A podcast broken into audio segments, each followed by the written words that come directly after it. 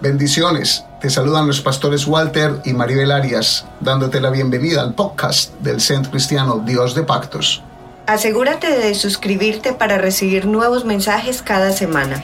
Disfruta el mensaje y abraza lo que hay de Dios para ti.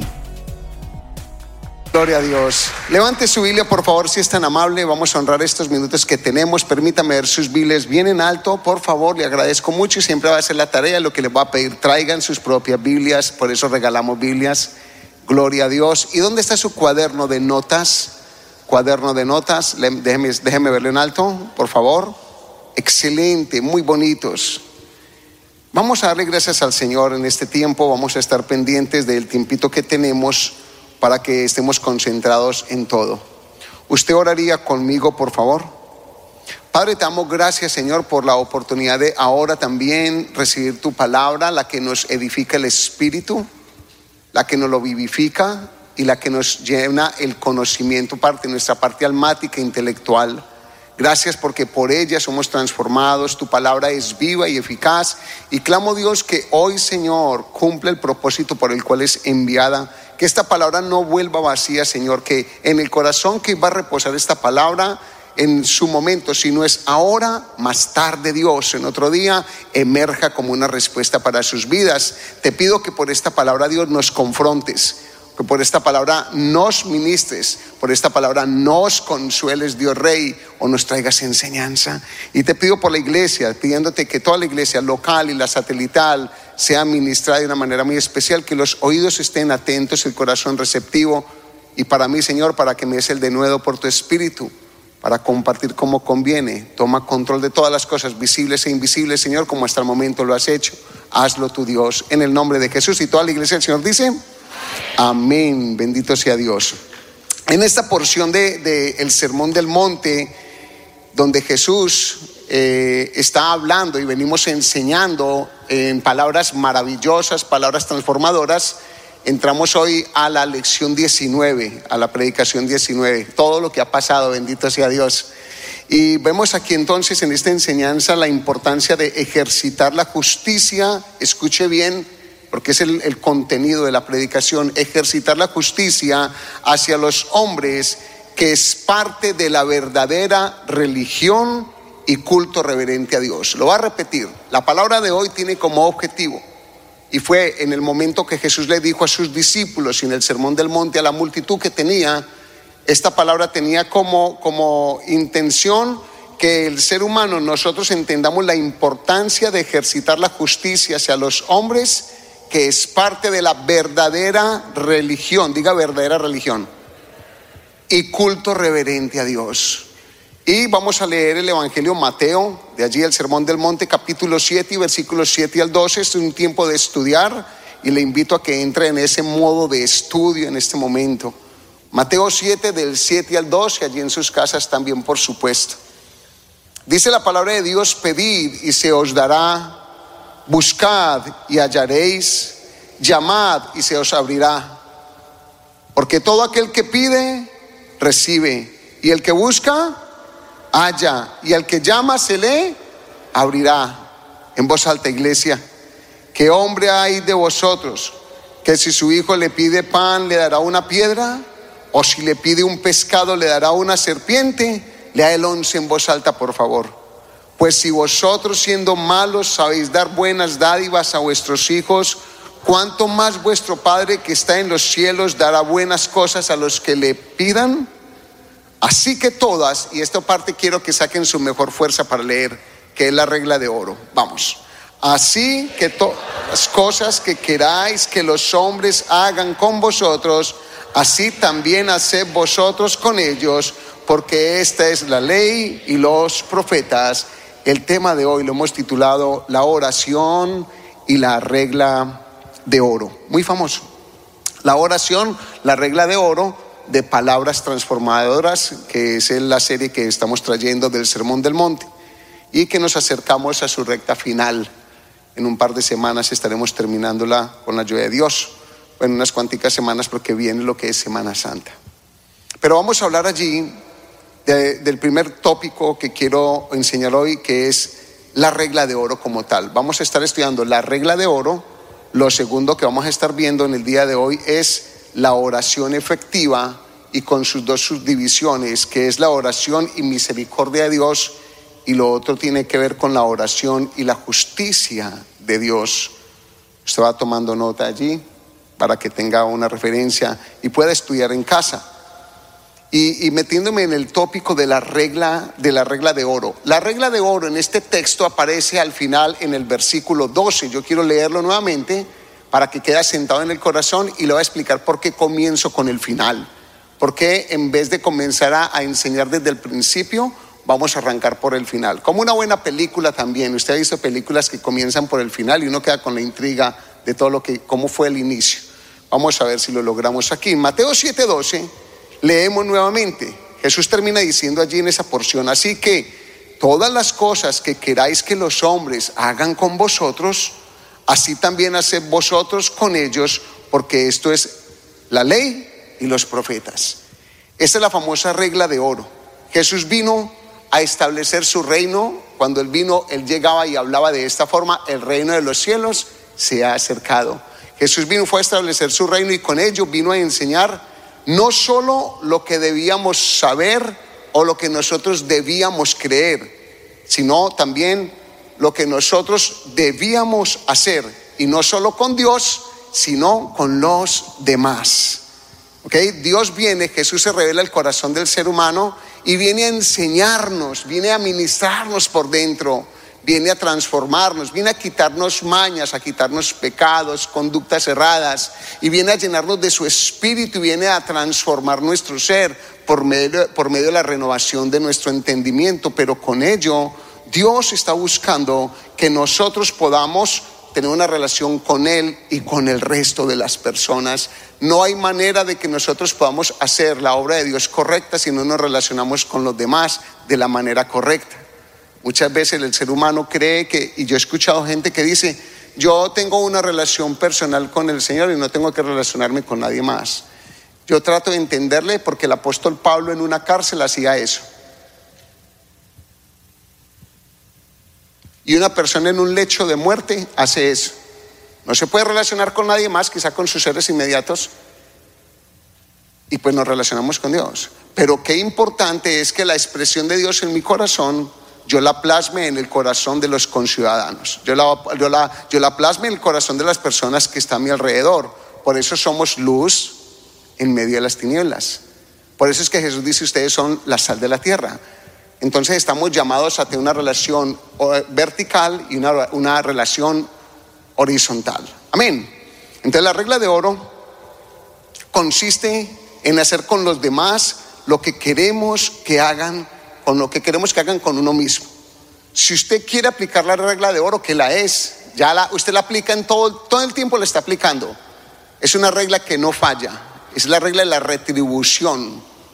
Usted hace con alguien de una manera y espere que esa, manera, de esa manera alguien le va a tratar. Es lo más sensato que pasa y normal que pasa en la vida.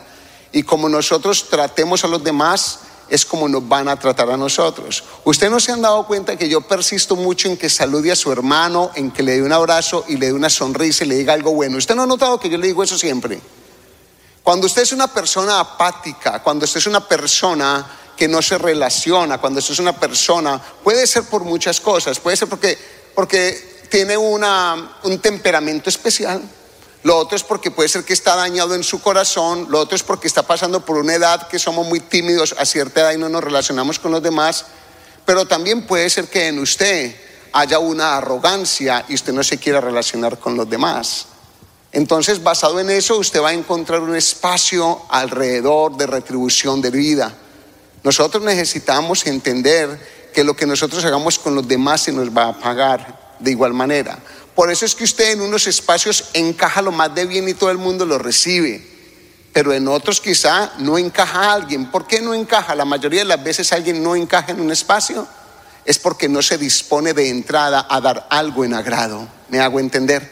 Cuando llegamos a un lugar, mire, cuando usted llega a un lugar, a un supermercado, usted le puede hacer la vida el mejor día a la persona que está en el supermercado, sea el que, el que de entrada se encuentra uno o el de la registradora o el de cualquier sector que usted esté buscando un producto. usted le puede arreglar la vida a esa persona. Y le invito a que ensaye. Usted pasa por un lugar, usted entra a un supermercado y usted ve allí una cajera, usted le saluda con alegría de corazón y usted le bendice. Dios le bendiga, qué bueno que está usted hoy trabajando, qué salud la que tiene. Usted dice cualquier cosa bonita y esa persona le va a contestar bien la mayoría de las veces. Le va a contestar bien y le va a alegrar esa vida, pero en usted va a pasar algo maravilloso. En usted va a haber una paga del cielo al corazón. Es algo maravilloso tratar a la gente.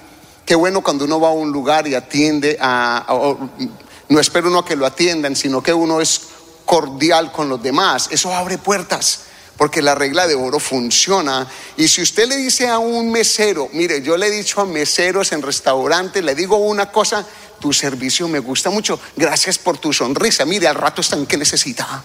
Yo sé que algo más, quiere agüita, le doy la agüita, sale. Y yo, ¿Por qué? Porque usted, usted hizo algo de cordialidad. Bendiga a alguien a su lado, dígale algo lindo a la persona que está a su lado. Hágale ensayo. Hágale ensayo. No le dé pena, Alberto, a este varón que estás conociendo hoy. Dígale algo bonito, hermano. Mire que la mayoría de la gente está sonriendo. Dese cuenta que están sonriendo.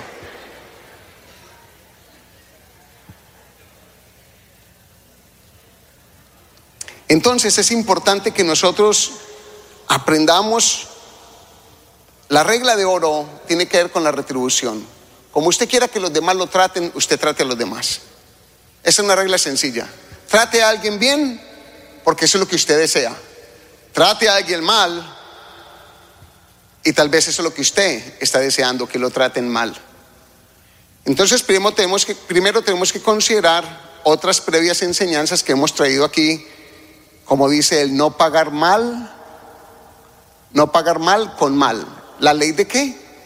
Del talión. No podemos hacerlo la, ley del talión, sino la ley del amor. Ante una eventualidad de que usted trate bien a una persona, usted viene bien alegre donde el cajero le dice algo bonito y el cajero lo mira bien feo, ahí es una excepción. ¿Ok? Las excepciones existen, a veces uno se lleva eso. Pero quizá la ley de oro se le va a retribuir a esa persona. Porque esa persona un día va a tratar a alguien bien y quizás se, se encuentra con alguien bien amargo y bien áspero. Ya eso sería parte de la justicia de Dios allí. Um, yo quiero que miremos cosas que deberíamos hacer con los demás. ¿Qué nos enseña la Biblia de cómo nosotros debiésemos ser con las otras personas? Entienda esto, por favor. Ustedes que están aquí, ustedes que están en casa, donde se encuentren o en diferido. Nosotros vivimos en un mundo, en un mundo muy extraño, en un mundo muy amplio. Estamos al alcance de la tecnología y con eso nos podemos, nos podemos aislar y estar metidos en un cuarto todo un día o en un lugar todo el día y con la gente verdadera que está al lado no relacionarnos. Gran error. Necesitamos tener mucho cuidado de esto. Relacionarnos con el papá y la mamá que está en casa más que con un amigo que no tengo en casa. Eso sería lo sensato, ¿no les parece? Ahí los padres dicen, sí, pastor, predica, por favor. Entonces, pero ¿qué es el objetivo de la palabra en nosotros? ¿Por qué necesitamos a Dios en nuestras vidas? ¿Cuál es el objetivo del reino de los cielos en nuestro corazón? Habrá un por qué venir a congregarnos, habrá un por qué conectarnos. Claro que sí, Dios quiere que seamos totalmente gente, gente del reino, gente del cielo. Y yo quiero que me presten mucha atención y no se me pierdan ninguno, sino que preste atención a lo que vamos a hablar. Cosas que nos muestran, según la Biblia, lo que deberíamos hacer con los demás. Y hay una serie de textos, Hebreos 13, del 1 al 3. Preste atención. Hebreos 13, del 1 al 3. Permanezca el amor fraternal. Aquí está. Vamos, lea el segundo no os olvidéis de la, de lo duro, no os olvidéis de la hospitalidad, porque por ella algunos sin saberlo hospedaron ángeles. Paremos allí. Miren lo que la Biblia muestra, léela me muestra de gente que hospedó ángeles, porque los ángeles toman forma corporal y que sin darse cuenta hospedaron a ángeles, pero mire la retribución del cielo que tuvieron también. Usted tiene que considerar a una persona que está llegando a su entorno. Usted tiene que ser una persona muy astuta, solamente por eso sería un buen negocio, escuche bien, sería un negocio muy bueno que usted esté ante un ángel sin que se esté dando cuenta. ¿Cómo va a tratar a usted a una persona que Dios le esté presentando en un momento? Y si Dios le está presentando a un ángel y usted está ignorando a esa persona, y si Dios le está permitiendo a usted por llegar a una casa, si Dios está, le está placiendo llegar a una casa de una forma, a través de un ángel, a través de una persona, un necesitado, la hospitalidad es impresionante aquí lo que dice la palabra. Necesitamos ser personas, dicen, no se olviden de la hospitalidad, estamos llamados a ser hospitalarios. Le hago una pregunta a los que han venido por primera vez y a todos ustedes. ¿Acaso no hemos buscado eso cuando usted llegó aquí, cuando ha llegado? Analice qué es lo que hacemos. Le damos su lugar, llamamos su atención, le pedimos que levante la mano, que se ponga en pie, que lo atendamos allí, hablamos, le brindamos un café, yo que sé si le estoy dando un café a un ángel del Señor. Yo que sé quién es usted que está llegando, si en usted opera el poder de Dios, si en usted opera la gracia de Dios, si en usted está la misericordia de Dios, si usted es una respuesta divina a una necesidad terrenal. Nosotros no lo sabemos. Necesitamos hospedar bien a las personas, ser hospitalarios. Váyase para un hospital. ¿A quién escogen entre un hospital y otro hospital? La gente dice, me gusta tal hospital porque allá lo atienden a uno muy bien. Porque son hospitalarios. La Biblia nos llama a que tengamos cuidado con esta regla. Ser hospitalarios con las personas. Y hago una pregunta, ¿es usted una persona amarga? Es una persona para que lo medite porque esta palabra está diseñada para confrontar el corazón. Usted se está portando sin amabilidad cuando alguien llega a su casa, se asegura de que el que llega a su casa usted le muestra que usted no lo quiere o vas a hacer un esfuerzo y vas a sacar lo mejor de ti, a ser hospitalario en un momento, no sea que Dios te quiera retribuir de una manera muy especial, se lo dejo en el corazón. Vamos al versículo 3. Acordaos de los presos, como si estuvieras que presos juntamente con ellos, y de los maltratados, como que también vosotros mismos estáis en el cuerpo, ante una persona que está en la cárcel, ante una persona que está en una situación adversa, en una necesidad, en un maltrato. La Biblia dice, tratémoslos bien como si fuésemos nosotros. Si uno estuviese en la cárcel, Dios no quiera, pero si estamos en la cárcel requeriríamos un acompañamiento requeriríamos amigos. En este momento, llamadas telefónicas, porque ahora quizás los desplazamientos son más largos, pero uno puede hacer llamadas telefónicas a las personas con dificultades y estar en su tribulación y necesidad. Veamos qué dice la palabra de Dios en Levítico 19:34. Esto es tan interesante para nosotros los inmigrantes. Como a un natural de vosotros tendréis al extranjero que more entre vosotros ¿Y lo que? Amarás como a ti mismo, porque extranjeros fuiste en la tierra de Egipto. ¿Quién firma eso? Yo, Jehová vuestro Dios. Dios le dio, un le dio una enseñanza al pueblo hebreo cuando salieron de Egipto, porque recordemos bien la historia, cuando los 70 que llegaron a Egipto, que fue una familia de 70, estaba José allí, como, como líder, llegó su familia posteriormente, fueron 70 y luego se multiplicaron, se multiplicaron, pero el primer faraón que lo recibió, recuerda que le dio mando a José allí y le dijo a él, todo lo que quieres para tu familia. El pueblo hebreo fue muy bien atendido con el primer faraón. El otro faraón que emergió por allá fue el que los maltrató y los oprimió, pero el primero hizo lo correcto.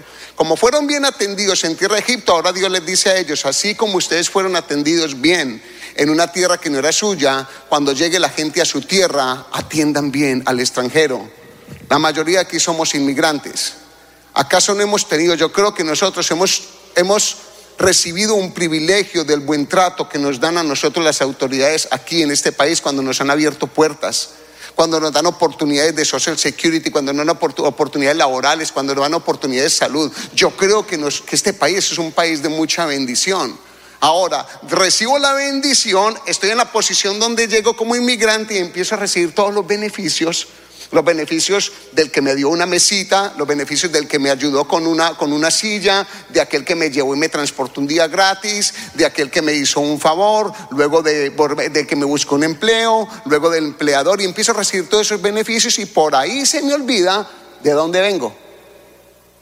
Y ante un nuevo inmigrante le hago pasar las duras, las verdes y las maduras. Y empiezo a humillarlo. ¿Por qué? Porque ese y este, ¿eh? En, vez de, ser personas condescendientes con los demás, estamos llamados a ser buenos con los extranjeros. Si cuando, cuando yo voy a Colombia, he estado en Colombia, yo a los venezolanos que han llegado, que son cantidades, yo les he dicho en la iglesia, la iglesia de nosotros ya se volvió venezolana prácticamente. En Medellín es verdad. Y yo les digo a ellos, bienvenidos a Antioquia, porque va a responder por mi departamento, y bienvenidos a Medellín, y bienvenidos a Dios de Pactos, porque yo soy extranjero en este país. Y aquí me han atendido muy bien, aquí me han dado oportunidades, Dios me ha bendecido en esta tierra y me ha dado gente linda. Y yo quiero que allá en Medellín los venezolanos que llegaron reciban lo mismo que yo recibí aquí en los Estados Unidos. Es una cosa de inteligencia, es una cosa bíblica. Le hago la pregunta, ¿y usted cómo trata al inmigrante, al extranjero? ¿Lo estás tratando bien? ¿Lo estás mirando por el hombro encima del hombro? ¿Le estás colaborando o le estás haciendo la vida imposible? A los jóvenes, I'm talking to the youth right now, play attention to me, escúchenme jóvenes. Ustedes tienen la oportunidad de tratar a los jóvenes que llegan a las escuelas nuevos, como el joven que llega aquí nuevo. Entre ustedes y se sentará unos jóvenes ahora, pasaron allí súper tímidos. ¿Cómo vas a recibir a ese joven tímido que dice sentar a tu lado? ¿Cómo lo vas a recibir? ¿Con indiferencia? ¿O vas a hacer lo mismo que tu pastor te hizo y los líderes juveniles te hicieron cuando te vieron a ti? ¿Qué les hemos dado a ustedes los jóvenes cuando los hemos conocido a uno por uno? Si no ha sido un abrazo, una cordialidad, un buen trato y, una, y una esperanza. Dígame si no les hemos dado eso porque eso es lo que le tenemos que dar a todos los jóvenes que van viendo por allí. ¿Cómo se sentían algunos de ustedes, los jóvenes? Voy a hablar con ellos, pero se lo aplica a usted. ¿Listo? ¿Cómo se sentían algunos de los jóvenes hace un par de semanas, hace un mes, dos meses? Así, llegaban así. No se querían relacionar.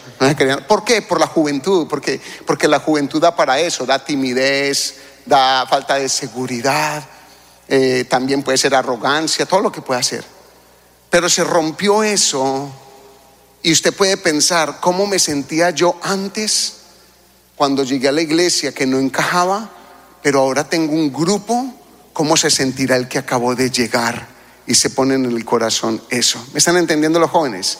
Yo quiero que los jóvenes hagan eso, pero de usted como adulto, yo espero también. Si usted aquí se sienta y usted se le fue el día sentado a un lado de una persona y no la saludó, usted perdió gran porción de la oportunidad de ser un buen hospedador de Dios de pactos. Estamos llamados a atender bien al que nos llega a la casa y cuando llegan a Dios de pactos, estamos llamados a atender a toda la gente bien. No sabemos si son un ángel de Jehová. Amén. Gloria a Dios. Démosle gloria al Señor.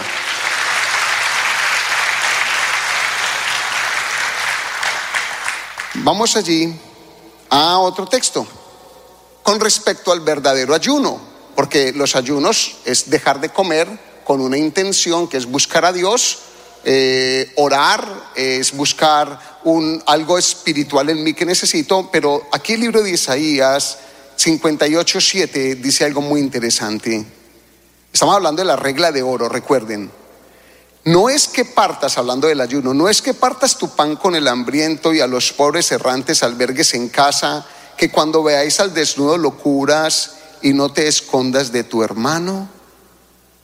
Estamos hablando de la, de la ley, de la, de la regla de oro. ¿Están entendiendo esto? Lo que Dios está buscando es que nosotros partamos el pan con la gente hambrienta, que a los pobres alberguemos en nuestra casa. Y yo le felicito y le doy gracias a los que han recibido a otros hermanos que cuando llegaron acá no tenían dónde vivir y ahora los tienen en sus casas, están buscando cómo atenderlos en sus casas, aunque sea en una habitación, en un garaje. Gracias por hacerlo, porque eso es lo bíblico. Y que cuando vean al desnudo, lo curan y no se esconda de su hermano. La regla dorada. Vamos a ver otro texto. Mateo 25, 35, Jesús dice la regla dorada de una manera muy especial, porque tuve hambre, cuando dice que cuando esté en su reino y llegue la gente delante de él, él va a decirles esto, tuve hambre y me disteis de comer, tuve sed y me disteis de beber, fui forastero y me recogisteis. Y si usted lee el contexto dice, Señor, pero cuando te vimos con hambre o cuando fuiste forastero, cuando te vimos sediento? Y Jesús dice, cuando lo hiciste con uno de mis pequeños, a mí me lo hiciste. La regla dorada es celestial. Es necesario que tratemos bien a las personas. Usted tiene que salir de esta iglesia hoy más, más bueno. levitando un poquito por lo menos y creciendo en el espíritu. Usted tiene que salir de aquí a ser una mejor persona. Dígale que está a su lado, hoy estás demandado a ser mejor persona. Te felicito. Por supuesto. Y usted también, por supuesto, en casa o donde te encuentres. Mire este primera de Pedro tan interesante, el capítulo 4, 9. Es una serie de textos de vida. Yo invito a que tomen nota. Sean muy sabios, tomen nota que esto va a servir siempre. Primero de Pedro 4:9. Leámoslo en voz alta todos, por favor. Hospedaos los unos a los otros. Pues yo la, yo la pido un favor, que sean todos. Diga todos, diga todos. Entonces necesito una voz fuerte de todos. Y voy a mirar, voy a mirar aquí rapidito, voy a panelear a ver quién abre la boca. Uno, dos, tres.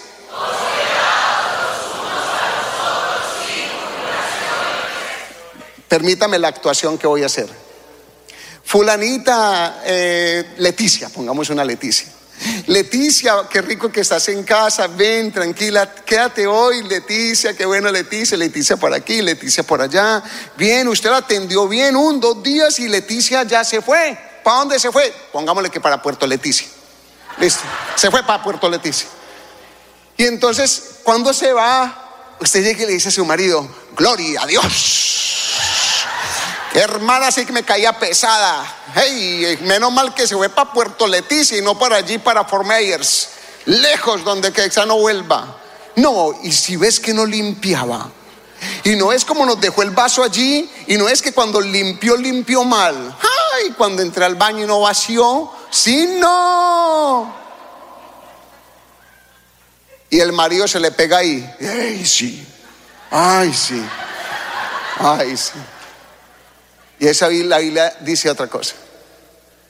Que cuando usted tenga una persona la que hospede, usted la va a hospedar bien, porque pronto está hospedando un ángel del Señor. Usted la va a hospedar bien, usted va a hacer todo. Y cuando se vaya, si hizo todo lo anterior, usted haga así. Mm". Se quede, porque en boca cerrada de la predicación pasada. Eso es lo que la Biblia sí nos enseña y eso es refrenar nuestro espíritu. Eso es tener control de nosotros mismos. Eso es crecer. Mi hermano querido, póngase en la posición. Nosotros estuvimos hospedados a un hermano, a un hermano Fabio, y él se sabía este texto. Lo tuvimos una semana, no sé cuánto tiempo en la casa, ni en Nueva York, con su familia. Y cuando salió sonriendo me dijo, pastor, recuerde que no se puede murmurar de los que han sido hospedados. Menos mal que de él no tenía ni nada que decir malo porque es una gran persona, un gran amigo de Nueva York y ministro y, me caía súper bien. Entonces, pero, pero el hombre fue muy claro en eso. Hey, ¿le parece que estamos aprendiendo algo hoy? ¿Acaso en nosotros no está? Denle la gloria al Señor. Amén, amén. Vamos a la gloria a Dios. ¿Acaso no es verdad que en nosotros a veces opera esas ganas de hablar? O sea, dentro de nosotros operan muchas cosas extrañas. Y hay espíritus raros que le llamamos. O digámosle pues que detrás de nosotros, que nos utilizan como instrumentos del diablo. Porque no, no voy a decir que un cristiano esté poseído, pero sí puedo decir que un cristiano puede estar influenciado. Eso sí lo puedo decir. Y se lo calculo, se lo puedo comprobar como Pedro un día, Jesús nunca llegó tarde a sus citas.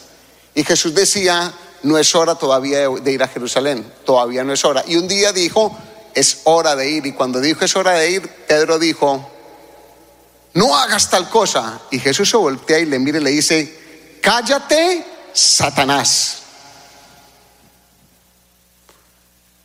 Pedro no era Satanás, pero el espíritu que operó detrás de él sí era de Satanás, o si sí era Satanás.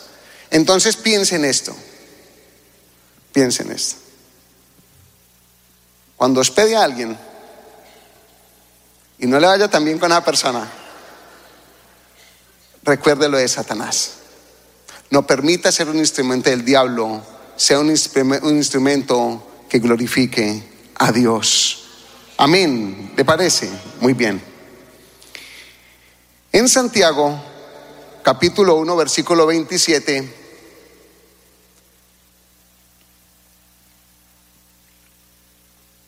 dice la palabra jóvenes, Santiago 1, 27, para que lo escriban los muchachos allí, que los veo un poco eso. Necesito que un líder me le colabore a los dos jóvenes allí para que ellos puedan aprender bastante hoy. Um, en Santiago 1.27 dice la palabra de Dios, la religión pura y sin mácula delante de Dios el Padre es esta. ¿Cuál es la religión verdadera? Vamos, visitar a los huérfanos y a las viudas en sus tribulaciones y guardarse sin mancha del mundo. Nosotros lo que tenemos aquí es la congregación de los santos. Nosotros venimos aquí a celebrar a Cristo. Cada domingo celebramos resurrección. Por eso estamos los domingos congregados, porque es el día del Señor. Pero nuestra vida verdadera como creyentes tiene que ser hacia afuera. Aquí es un tiempo de celebración y de crecimiento. Pero verdaderamente nuestra vida está, nuestra religión verdadera está en que nosotros hagamos lo que dice aquí, que es pura y sin mácula, que es visitar a las personas huérfanas y visitar a las viudas. En este momento sería llamar quizá a las viudas, preguntar por los huérfanos, acercarse, quizá un dinerito, quizá algo, una palabra de consuelo. Necesitamos hacer esto. ¿Alguien recibe algo con esto? Muy bien, ¿qué hemos hablado de la regla dorada? Porque todo lo que acabamos de mencionar creo que son cosas que usted, si está en la posición adversa, es lo que usted esperaría recibir. Pero cuando usted tiene gente que está en una situación como esta, de todo lo mencionado, hagamos lo bueno con ellos para que la bendición de Dios nos cobije más. ¿Están bien? Listo, vamos a lo segundo.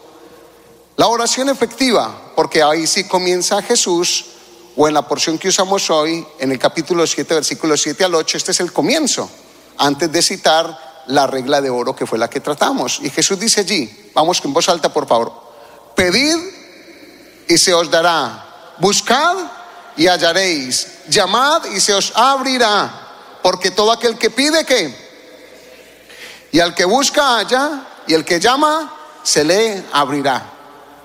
Miren lo que Jesús está diciendo, pedid y se os dará, se hallará, llamad y se os abrirá, y también dice, perdón, pedid se os dará, buscad hallaréis, llamad y se os abrirá. Es una enseñanza que tiene que ver con que oremos, que sí tenemos que clamar, que sí tenemos que pedir, que sí le podemos pedir a Dios Padre, que sí le pedimos a Dios Padre como la Biblia nos enseña, en el nombre de Jesús. Todo lo que pides el Padre en mi nombre, yo, yo os lo daré, dice el Señor Jesús. Pero vamos a ver algunas cosas porque no se nos dan. Si Jesús dice todo lo que piden al Padre, yo se lo voy a dar, porque hay unas cosas que pedimos y no se nos dan. Usted se ha hecho esa pregunta, como que la Biblia tiene una contradicción, pero en realidad no se contradice, se complementan unas cosas con la otra. Pedir, diga pedir. Buscar y tocar. Esa es nuestra oración a Dios. Usted pídale a Dios. Usted busque de Dios y usted tóquele el corazón a Dios. La palabra le está dando un recurso a los jóvenes y a todos los adultos, a los presentes y a los que están en sus casas. Nos está diciendo qué tenemos que hacer, cuál es nuestra, nuestra oportunidad como iglesia del Señor, como hijos de Dios. Tenemos esta garantía, Jesús lo enseña en el Sermón del Monte, que nosotros podemos pedir, que podemos buscar y que podemos tocar. Y dice unas razones allí por qué. Pero antes de meternos en un poquito más en esto, quiero hablarle de que todo esto, todo esto de, es aplicable lo de nuestra actitud. Escuche bien. Todo esto es aplicable, lo de pedir, buscar y tocar, es aplicable a nuestra actitud ante una necesidad. Me explico. Cuando pedimos finanzas, debemos buscar oportunidades y debemos tocar puertas. ¿Lo cogieron? Pedir, buscad y tocad se aplica no solamente en una oración hacia Dios, que pido, busco de Dios y toco su corazón, sino que es aplicable a mi diario vivir. Necesito pedir por las finanzas, ese claro y específico ejemplo, pido por las finanzas, busco la forma para lograr las finanzas y toco las puertas que tengo que tocar. Le voy a colocar un ejemplo de dos cristianos, uno de mucha oración y otro cristiano muy práctico. Dos cristianos. Uno de mucha oración sin ser práctico y el otro de poca oración o mediana oración, pero muy práctico. Y usted me van a decir a cuál le funciona más. El primero, un, un, un cristiano de mucha oración, así con las rodillas de camello. De orar, de clamar, Señor, dame, dame, ayúdame, ayúdame con el empleo, ayúdame con esto, ayúdame con aquello, yo quiero esto, yo requiero. Y el Señor, todo sabe que quiere todo eso. El Señor sabe que tiene necesidad de esas cosas. Y entonces viene un hermano y le dice, ¿cuánto más vas a orar? No, otras dos horas. Ok, te espero para que vamos por allí, que están dando un empleo por allí. Y pasan las dos horas, vamos. No, yo voy a seguir orando otras dos horas. Y el otro hermano, es que están dando un empleo por allí. Y ese hermano se queda ahí orando, orando y se ve muy espiritual. Pero el otro oró apenas dos horas. Pero las otras las aprovechó en la enseñanza. Se desplazó, buscó.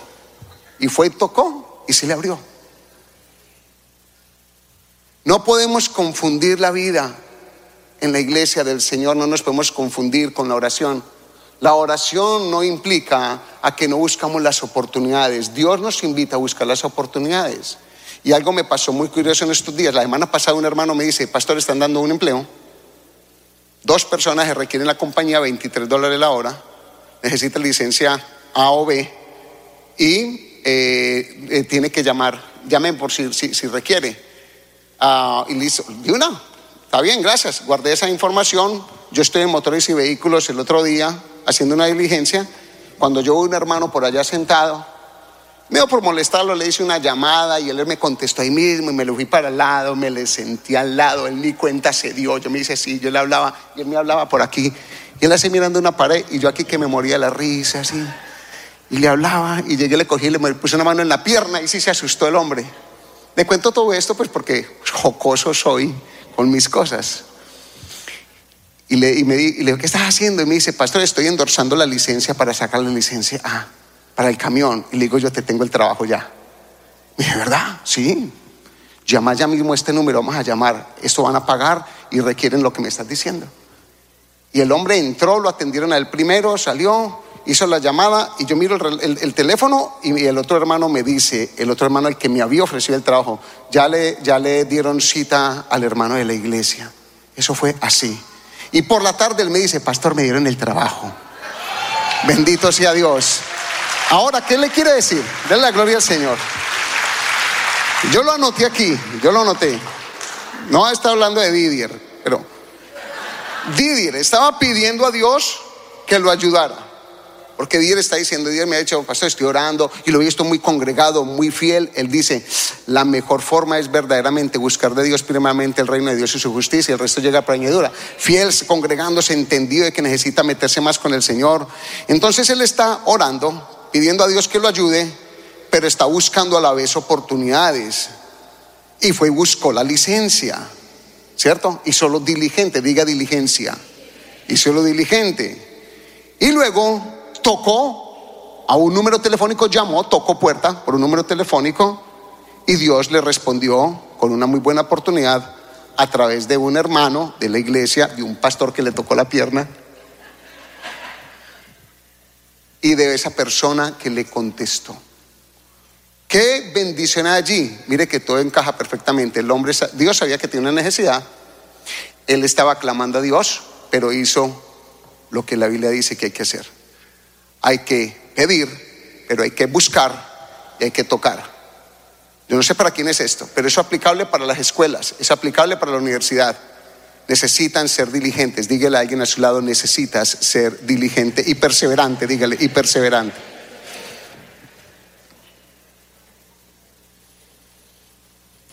Entonces, esta oración efectiva, a eso le llamamos oración efectiva, está sujeta a dos cosas. Lo primero, a la oración, la oración que involucra la misericordia de Dios. Y rápidamente me meto aquí para ir terminando. La oración que involucra la misericordia de Dios. Mateo 7:11, Jesús lo dice en el Sermón del Monte. Pues si vosotros siendo malos sabéis dar buenos regalos a vuestros hijos, cuánto más vuestro Padre que está en los cielos dará buenas cosas a los que le pidan. Analice esta verdad. Usted y yo como padres bien sabemos, somos malos, ¿cierto? Somos humanos y hacemos cosas malas. Pero a nuestros hijos les damos. Les damos con un amor y nos piden una cosa y buscamos dársela. ¿Es verdad o no es verdad, padres? Dice el texto, ¿cuánto más nuestro Padre, que es bueno, no nos va a dar a nosotros sus hijos espirituales? Dios está con el amor y el deseo de darnos a nosotros. Dios está con el deseo de darnos, con el deseo de atendernos. Y nosotros tenemos que entender eso de que Dios está allí para bendecirme y que no está lejano de mí y que Dios me ama a mí como per. ¿Cómo me ama Dios a mí? Personalmente, como si no hubiese nadie más en el mundo. Porque eso puede decir mi hijo Walter Esteban y mi hija Melissa de nosotros como padres. Ellos saben que si vienen a nosotros con una necesidad, nosotros les vamos a atender. Entonces, es cierto que la oración depende de la misericordia de Dios y lo va a decir porque a veces a nosotros no nos funcionan algunas cosas. Voy a leer aquí. ¿Por qué creemos que no, nos, porque creemos que no son necesarias? Porque Dios no nos bendice con unas cosas? Porque creemos o cree que no son necesarias y que nos puede dañar. Es lo mismo de nosotros como padres. Nosotros hay unas cosas a los hijos que nos piden, pero nosotros tampoco se las damos. ¿Me hago entender? Hay unas que sí y hay otras que no. Le damos las que creemos que son buenas, pero hay otras que sabemos que les pueden hacer daño o que no se la merecen. Es la misma figura de Dios. Entonces, no quiere decir que un hijo no logre lo que quiere cuando nosotros le pedimos, cuando nos pide algo y nosotros no se lo damos. Mire que un hijo es capaz de hacer lo que sea por lograr lo que quería. ¿Me hago entender? Pero lo hace de una manera humana. Nosotros Necesitamos entender que Dios no nos da a veces todas las cosas, pero nosotros de una forma buscamos esas cosas que Dios no nos da y nosotros las estamos buscando a como sea. No nos importa nada, nosotros estamos buscando esas cosas y las vamos a lograr. No sé si, si me hago entender. Hay cosas que Dios no nos va a dar y nosotros nos empeñamos en conseguirlas. Y somos percos y somos persistentes y las logramos aunque Dios no quiera. ¿Es verdad o no es verdad? analice todo lo que es pecado, Dios no quería y terminamos haciéndolo para que se dé cuenta nuestra determinación. ¿Por qué hay cosas que no nos funcionan de parte de Dios? Santiago 4, del 2 al 4 lo dice. Santiago 4, del 2 al 4. Codiciáis y no tenéis, matáis y ardéis de envidia y no podéis alcanzar. Combatís y lucháis, pero no tenéis lo que deseáis porque no pedís ¿Qué es lo que está diciendo este texto? Una persona que se esmera, se esmera haciendo todo, pero no lo recibe porque no pide. Y ahora mire el versículo 3. Pedís y no recibís. Ahora ya está hablando de alguien que pide. Léalo conmigo. Pedís y no recibís. ¿Por qué? Porque pedís mal para gastar en vuestros deleites. Oh almas adúlteras. ¿No sabéis que la amistad del mundo es enemistad contra Dios? Cualquiera pues que quiera ser enemigo, que quiera ser amigo del mundo, se constituye enemigo de Dios. Présteme su atención. Hay cosas que buscamos con toda la fuerza, la buscamos, la buscamos y no la obtenemos. Y la Biblia dice, porque no la pedimos. Hay otras cosas que las pedimos y Dios no nos las da. ¿Por qué no nos las da? Porque hay cosas que pedimos que no son legítimas y que van a hacer un daño para nuestra vida, como nosotros no le damos a un hijo unas cosas porque sabemos que le va a hacer daño para su vida. Es verdad, es la misma ecuación. Hay cosas que sanar en la misericordia de Dios y hay cosas que para nosotros parecen legítimas pero que no lo son.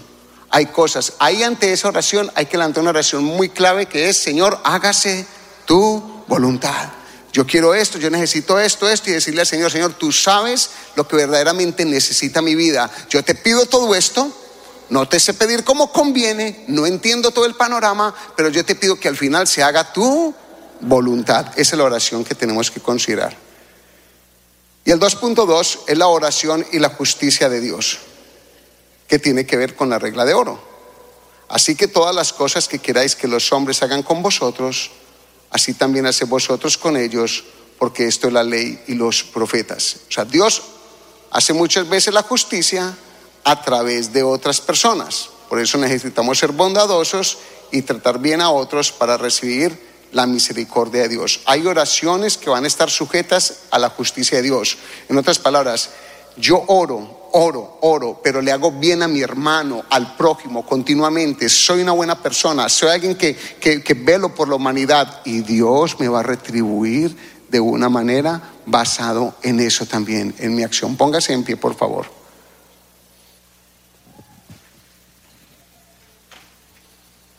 Hay un texto para terminar.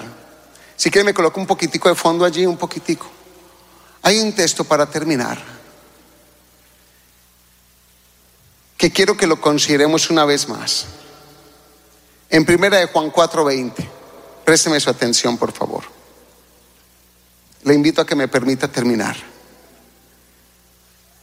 Si alguno dice, yo amo a Dios y aborrece a su hermano, es mentiroso. Léalo conmigo en voz alta, por favor. Vamos. Si alguno dice, yo amo a Dios y aborrece a su hermano, es mentiroso. Pues el que no ama a su hermano, a quien ha visto, ¿cómo puede amar a Dios a quien no ha visto? Le dejo esto en el corazón.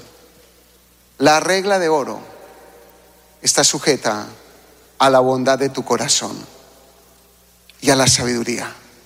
La regla de oro funciona, tarde que temprano funciona. Y quizá usted está viviendo hoy el resultado de una regla que usó. Quizá fue bondadoso en un momento con alguien y está recibiendo bondad. Quizá no fuiste bondadoso con alguien y está recibiendo retribución. Necesitamos saber qué vamos a hacer hoy, de hoy en adelante. ¿Cómo vas a hacer con esta información? ¿Cómo vas a hospedar al que tengas que hospedar? ¿Cómo vas a tratar a la viuda? ¿Cómo vas a tratar al huérfano? ¿Cómo vas a tratar al maltratado? ¿Qué vas a hacer con estas personas? Cierre sus ojos, por favor. Yo no conozco la condición espiritual de todos los que están aquí. De la mayoría sé que han aceptado a Jesús ya como su Señor y Salvador. Pero en esta mañana o en esta tarde yo quisiera saber si hay alguien aquí que siente que Dios le trajo con el propósito de empezar a caminar una vida espiritual que no has caminado y que reconoces que eres un pecador y que Dios te está buscando y hoy quieres aceptar a Jesús como tu Señor y Salvador y aceptar su sacrificio en la cruz. Si hay alguien aquí que quiera aceptar a Jesús o allí en casa donde estés como su único Señor y Salvador, le invito a que levante su mano. Si hay alguien que, gloria a Dios por ti, princesa. Hay alguien más que quiera aceptar hoy a Jesús, gloria a Dios por ti, mujer. Alguien más que le diga, Señor, yo abro mi corazón hoy y te recibo como mi Señor y Salvador. Alguien más, gloria a Dios. Allí con su mano levantada, gloria a Dios, ya te vi. Deje su mano levantada y a toda la iglesia le voy a invitar a que oremos con ellos y repitan en voz alta conmigo, ustedes que levantaron esa, esa, esa mano, y todo lo decimos, diga, Señor Jesús, en este día reconozco que soy pecador y hoy te entrego mi corazón, te invito a que entres, que cenes conmigo, que seas mi amigo. Hoy te pido, Jesús, que inscribas mi nombre en el libro de la vida y del Cordero. Ayúdame a crecer en tu palabra y séllame con tu Espíritu Santo. Y gracias por añadirme a tu iglesia universal y a esta iglesia local. Te entrego mi vida. Quiero ser diferente. En tu nombre Jesús. Amén. Gracias por escuchar a nuestro podcast. Te invitamos a que nos sigas en las redes sociales como Facebook, YouTube e Instagram. Busca bajo el nombre Dios de Pactos Florida. Esperamos que este mensaje te haya edificado y por favor compártelo a otros.